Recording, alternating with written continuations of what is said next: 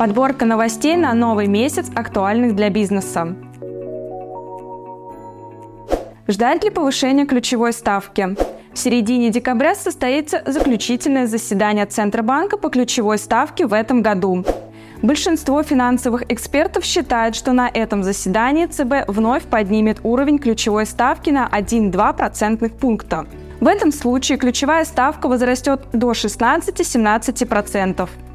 Есть и противники этой версии, которые считают, что в связи с укреплением курса рубля поднимать ставку в этом году больше не будут.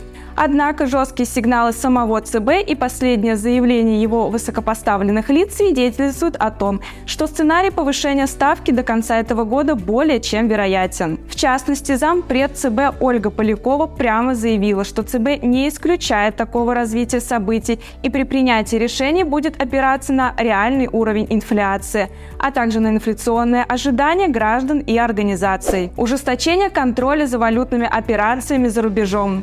В конце ноября правительство утвердило новые требования к раскрытию отчетности по зарубежным финансовым операциям российских компаний. Отныне российский бизнес будет обязан. Первое отчитываться перед налоговой по всем операциям, связанным с движением денежных средств за рубежом. Отчетность придется подавать один раз в квартал. Второе. Предоставлять налоговикам данные о той части валютной выручки, которая остается за рубежом. Третье. Предоставлять налоговые сведения о третьих лицах, принимающих участие в международных взаиморасчетах. Данное решение правительства напрямую связано с реализацией положений указа президента об обязательной продаже валютной выручки. Ожидается, что данные меры помогут решить вопросы с чрезмерной волонтирностью курса рубля и в целом положительно скажутся на стабилизации ситуации в российской экономике. Новые сервисы ФНС. С середины конца ноября налоговая служба внедрила и обновила на своем официальном сайте ряд полезных сервисов, облегчающих жизнь бизнесу. Так, в личном кабинете налогоплательщика юрлиц и ИП появился новый подраздел под названием «Доверенности». Подраздел разделяется на две вкладки – «Доверитель» и «Представитель». В этом разделе будут размещаться доверенности для взаимодействия бизнеса с налоговой. Сервис уже запущен, однако полноценно функционировать данный подраздел начнет с декабря. Обновился сервис «Прозрачный бизнес», с помощью которого легко проверить информацию о контрагентах. В данной версии добавились поиски по организационно-правовой форме контрагента, по его статусу налогоплательщика, по видам его экономической деятельности, основным и дополнительным. Кроме этого, отображаемых сведений о контрагенте налогоплательщике стало больше. Повышенные пени за неуплату налога могут отменить.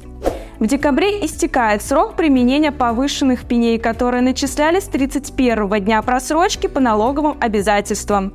Напомним, что повышенные пени были установлены на период с 9 марта 2022 года по конец декабря 2023 года. Завершается срок для обращения за предоставлением кредитных каникул. 31 декабря этого года завершается срок подачи заявлений на предоставление кредитных каникул для бизнеса. Речь идет о кредитных договорах, заключенных до 1 марта 2022 года. Если ваша компания нуждается в кредитных каникулах, то есть все основания поторопиться, так как данное продление срока подачи заявлений теоретически, конечно, может быть продлено. Однако, как считают аналитики, скорее всего, этого не произойдет. Штрафы за навязанные товары, работы и услуги. С 1 декабря вступят в силу новые правила в отношении защиты прав потребителей. Бизнес и должностных лиц начнут штрафовать за навязывание ненужных потребителю товаров, работ и услуг при заключении основного договора.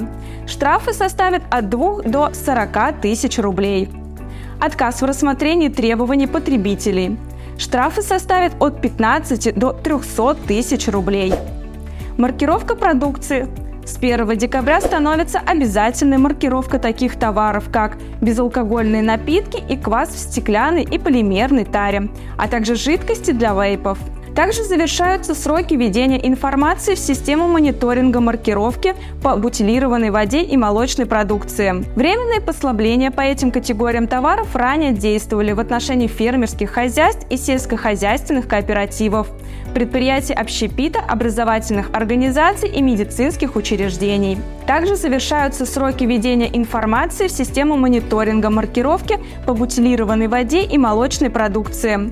Временные послабления по этим категориям товаров ранее действовали в отношении фермерских хозяйств и сельскохозяйственных кооперативов, предприятий общепита, образовательных организаций и медицинских учреждений. С 1 декабря все данные, связанные с введением сведений об утилированной воде и молочной продукции, должны быть внесены в единую систему маркировки. А на этом у нас все. Подписывайтесь на наш канал, ставьте лайки и ждите новые интересные видео. До встречи!